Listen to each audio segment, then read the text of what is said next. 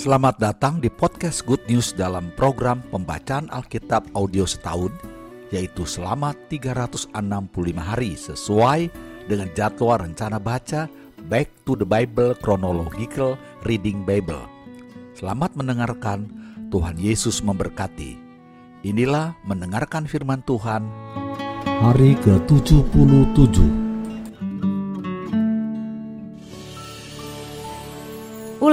pasal 21 ayat 1 sampai 9. Cara mengadakan pendamaian karena pembunuhan oleh seorang yang tak dikenal.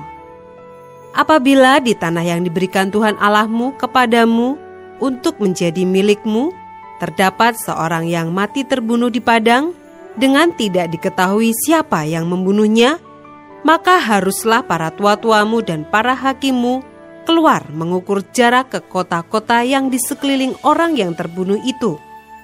Kota yang ternyata paling dekat dengan tempat orang yang terbunuh itu, para tua-tua kota itulah harus mengambil seekor lembu betina yang muda, yang belum pernah dipakai, yang belum pernah menghela dengan kuk. Para tua-tua kota itu haruslah membawa lembu muda itu ke suatu lembah yang selalu berair, dan yang belum pernah dikerjakan atau ditaburi. Dan di sana, di lembah itu, haruslah mereka mematahkan batang leher lembu muda itu. Imam-imam Bani Lewi haruslah tampil ke depan, sebab merekalah yang dipilih Tuhan Allahmu untuk melayani dia dan untuk memberi berkat demi nama Tuhan. Menurut putusan merekalah, setiap perkara dan setiap hal luka melukai harus diselesaikan dan semua tua-tua dari kota yang paling dekat dengan tempat orang yang terbunuh itu haruslah membasuh tangannya di atas lembu muda yang batang lehernya dipatahkan di lembah itu. Dan mereka harus memberi pernyataan dengan mengatakan, "Tangan kami tidak mencurahkan darah ini, dan mata kami tidak melihatnya." Adakanlah pendamaian bagi umatmu Israel yang telah kau tebus itu, Tuhan, dan janganlah timpakan darah orang yang tidak bersalah ke tengah-tengah umatmu Israel. Maka karena darah itu telah diadakan pendamaian bagi mereka. Demikianlah engkau harus menghapuskan darah orang yang tidak bersalah itu dari tengah-tengahmu. Sebab dengan demikian engkau melakukan apa yang benar di mata Tuhan.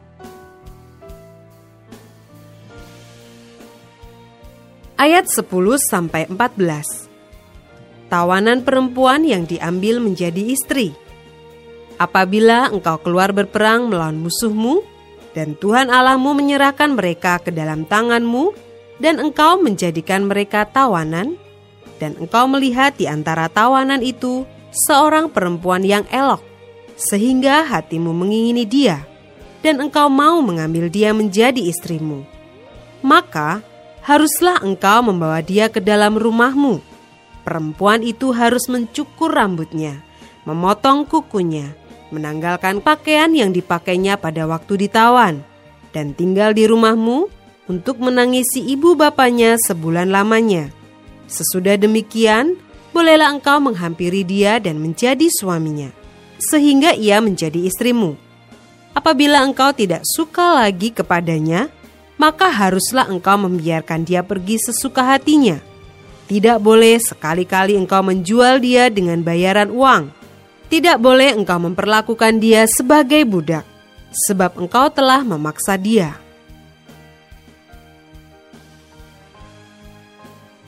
Ayat 15 sampai 17. Hak kesulungan.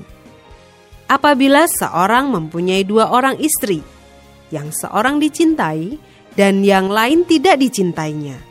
Dan mereka melahirkan anak-anak lelaki baginya, baik istri yang dicintai maupun istri yang tidak dicintai, dan anak sulung adalah dari istri yang tidak dicintai. Maka pada waktu ia membagi warisan harta kepunyaannya kepada anak-anaknya itu, tidaklah boleh ia memberikan bagian anak sulung kepada anak dari istri yang dicintai merugikan anak dari istri yang tidak dicintai, yang adalah anak sulung.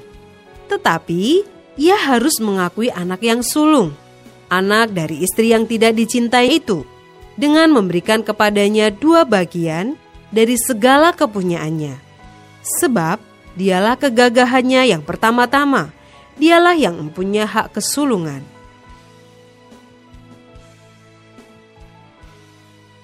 Ayat 18 sampai 21. Anak yang durhaka. Apabila seseorang mempunyai anak laki-laki yang degil dan membangkang, yang tidak mau mendengarkan perkataan ayahnya dan ibunya, dan walaupun mereka menghajar dia, tidak juga ia mendengarkan mereka, maka haruslah ayahnya dan ibunya memegang dia dan membawa dia keluar kepada para tua-tua kotanya di pintu gerbang tempat kediamannya, dan harus berkata kepada para tua-tua kotanya, "Anak kami ini degil dan membangkang, ia tidak mau mendengarkan perkataan kami." ia seorang pelahap dan peminum. Maka haruslah semua orang sekotanya melempari anak itu dengan batu, sehingga ia mati. Demikianlah harus kau hapuskan yang jahat itu dari tengah-tengahmu, dan seluruh orang Israel akan mendengar dan menjadi takut.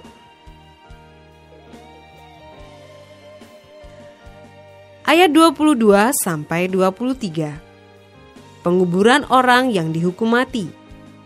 Apabila seseorang berbuat dosa yang sepadan dengan hukuman mati, lalu ia dihukum mati, kemudian kau gantung dia pada sebuah tiang, maka janganlah mayatnya dibiarkan semalam-malaman pada tiang itu, tetapi haruslah engkau menguburkan dia pada hari itu juga. Sebab seorang yang digantung terkutuk oleh Allah. Janganlah engkau menajiskan tanah yang diberikan Tuhan Allahmu kepadamu, menjadi milik pusakamu.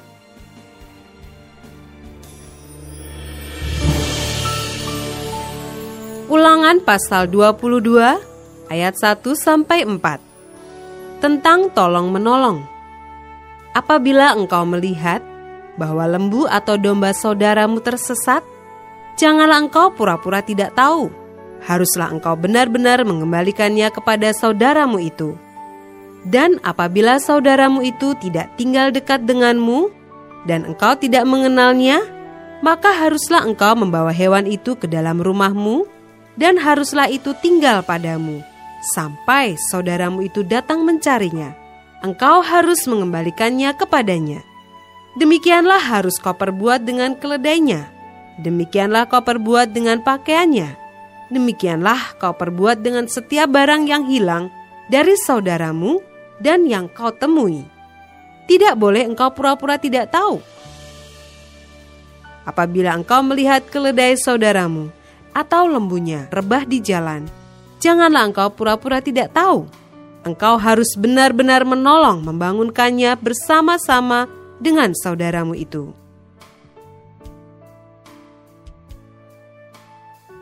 Ayat 5 sampai 12. Berbagai-bagai peraturan seorang perempuan janganlah memakai pakaian laki-laki, dan seorang laki-laki janganlah mengenakan pakaian perempuan, sebab setiap orang yang melakukan hal ini adalah kekejian bagi Tuhan Allahmu.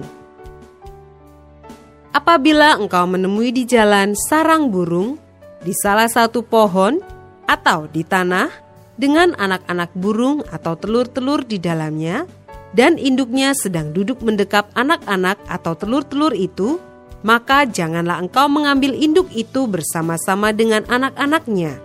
Setidak-tidaknya, induk itu haruslah kau lepaskan, tetapi anak-anaknya boleh kau ambil. Maksudnya supaya baik keadaanmu dan lanjut umurmu. Apabila engkau mendirikan rumah yang baru, maka haruslah engkau memagari soto rumahmu, supaya jangan kau datangkan hutang darah kepada rumah itu apabila ada seorang jatuh dari atasnya. Janganlah kau taburi kebun anggurmu dengan dua jenis benih, supaya seluruh hasil benih yang kau taburkan dan hasil kebun anggurmu jangan menjadi milik tempat kudus. Janganlah engkau membajak dengan lembu dan keledai bersama-sama. Janganlah engkau memakai pakaian yang dua jenis bahannya, yakni bulu domba dan lenan bersama-sama. Haruslah engkau membuat tali yang terpilin pada keempat puncak kain penutup tubuhmu.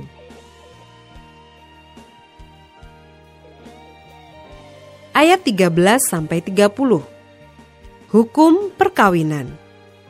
Apabila seseorang mengambil istri dan setelah menghampiri perempuan itu menjadi benci kepadanya, menuduhkan kepadanya perbuatan yang kurang senonoh dan membusukkan namanya dengan berkata, "Perempuan ini kuambil menjadi istriku." Tetapi ketika ia kuhampiri, tidak ada kudapati padanya tanda-tanda keperawanan. Maka haruslah ayah dan ibu gadis itu memperlihatkan tanda-tanda keperawanan gadis itu kepada para tua-tua kota di pintu gerbang.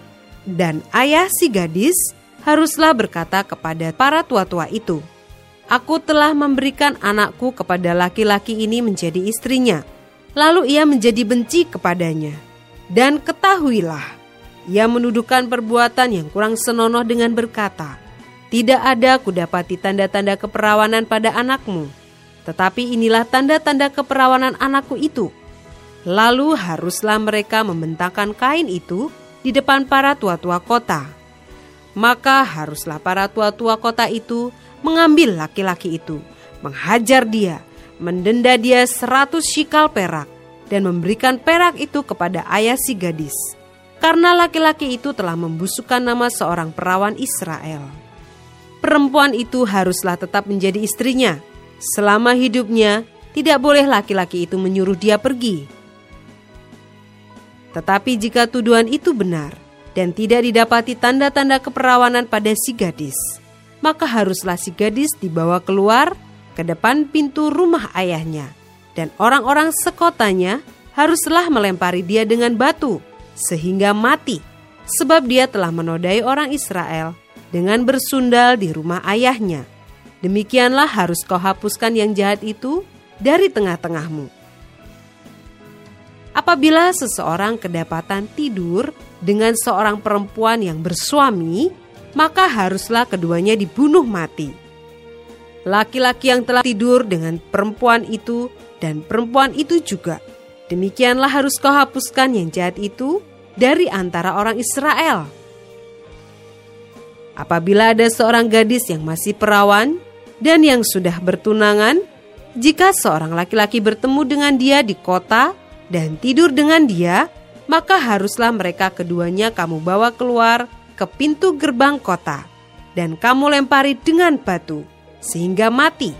Gadis itu, karena walaupun di kota ia tidak berteriak-teriak, dan laki-laki itu karena ia telah memperkosa istri sesamanya manusia. Demikianlah harus kau hapuskan yang jahat itu dari tengah-tengahmu. Tetapi, jikalau di padang, laki-laki itu bertemu dengan gadis yang telah bertunangan itu, memaksa gadis itu tidur dengan dia, maka hanyalah laki-laki yang tidur dengan gadis itu yang harus mati. Tetapi gadis itu janganlah kau apa-apakan. Gadis itu tidak ada dosanya yang sepadan dengan hukuman mati. Sebab perkara ini sama dengan perkara seseorang yang menyerang sesamanya manusia dan membunuhnya. Sebab laki-laki itu bertemu dengan dia di padang. Walaupun gadis yang bertunangan itu berteriak-teriak, tetapi tidak ada yang datang menolongnya. Apabila seseorang bertemu dengan seorang gadis yang masih perawan dan belum bertunangan, memaksa gadis itu tidur dengan dia, dan keduanya kedapatan, maka haruslah laki-laki yang sudah tidur dengan gadis itu memberikan 50 shikal perak kepada ayah gadis itu, dan gadis itu haruslah menjadi istrinya, sebab laki-laki itu telah memperkosa dia. Selama hidupnya tidak boleh laki-laki itu menyuruh dia pergi seorang laki-laki janganlah mengambil istri ayahnya dan jangan menyingkapkan punca kain ayahnya.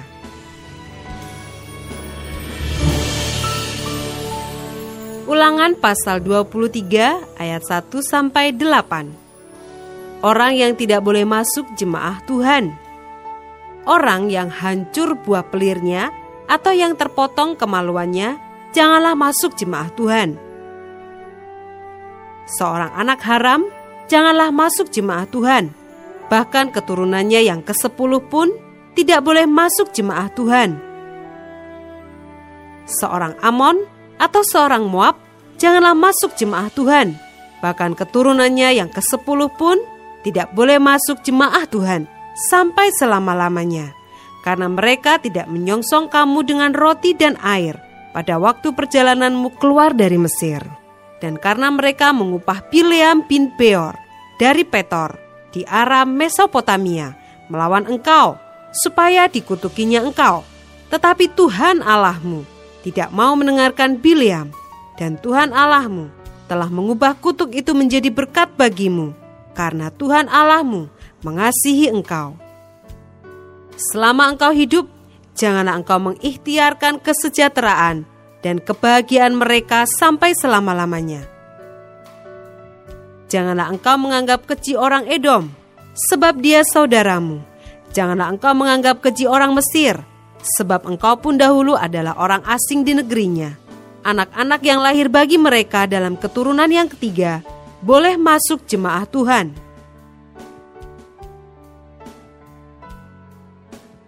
ayat 9 sampai 14. Ketahiran perkemahan. Apabila engkau maju dengan tentaramu melawan musuhmu, maka haruslah engkau menjaga diri terhadap segala yang jahat. Apabila ada di antaramu seorang laki-laki yang tidak tahir disebabkan oleh sesuatu yang terjadi atasnya pada malam hari, maka haruslah ia pergi keluar perkemahan. Janganlah ia masuk ke dalam perkemahan. Kemudian menjelang senja, haruslah ia mandi dengan air, dan pada waktu matahari terbenam, ia boleh masuk kembali ke dalam perkemahan. Di luar perkemahan itu, haruslah ada bagimu suatu tempat ke mana engkau pergi untuk kada hajat. Di antara perlengkapanmu, haruslah ada padamu sekop kecil, dan apabila engkau jongkok kada hajat, haruslah engkau menggali lubang dengan itu dan menimbuni kotoranmu sebab Tuhan Allahmu berjalan dari tengah-tengah perkemahanmu untuk melepaskan engkau dan menyerahkan musuhmu kepadamu. Sebab itu haruslah perkemahanmu itu kudus, supaya jangan ia melihat sesuatu yang tidak senonoh di antaramu, lalu berbalik daripadamu.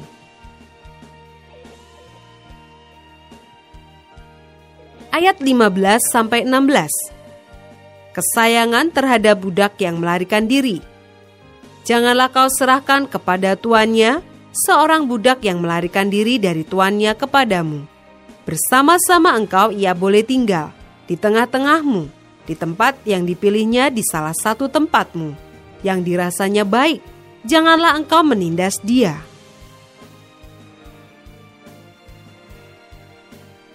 Ayat 17 sampai 18. Menentang persundalan di tempat kudus di antara anak-anak perempuan Israel, janganlah ada pelacur bakti, dan di antara anak-anak lelaki Israel, janganlah ada semburit bakti. Janganlah kau bawa upah sundal atau uang semburit ke dalam rumah Tuhan Allahmu untuk menepati salah satu nazar, sebab keduanya itu adalah kekejian bagi Tuhan Allahmu.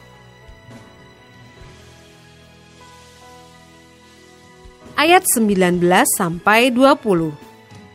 Jangan memungut bunga dari seorang saudara sebangsa. Janganlah engkau membungakan kepada saudaramu, baik uang maupun bahan makanan atau apa pun yang dapat dibungakan. Dari orang asing boleh engkau memungut bunga, tetapi dari saudaramu janganlah engkau memungut bunga, supaya Tuhan Allahmu memberkati engkau dalam segala usahamu di negeri yang engkau masuki untuk mendudukinya.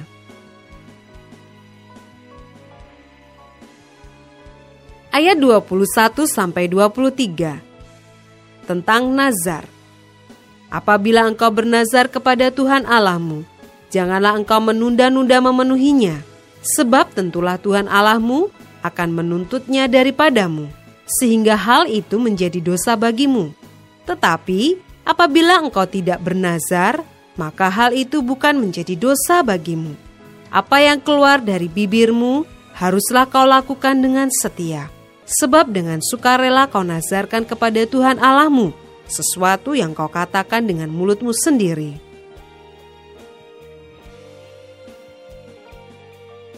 Ayat 24 sampai 25. Dari hal memetik buah anggur dan bulir gandum di tanah orang lain Apabila engkau melalui kebun anggur sesamamu, Engkau boleh makan buah anggur sepuas-puas hatimu, tetapi tidak boleh kau masukkan ke dalam bungkusanmu. Apabila engkau melalui ladang gandum sesamamu yang belum dituai, engkau boleh memetik bulir-bulirnya dengan tanganmu, tetapi sabit tidak boleh kau ayunkan kepada gandum sesamamu itu. Selamat saudara sudah mendengarkan firman Tuhan hari ini. Sampai jumpa esok hari. thank you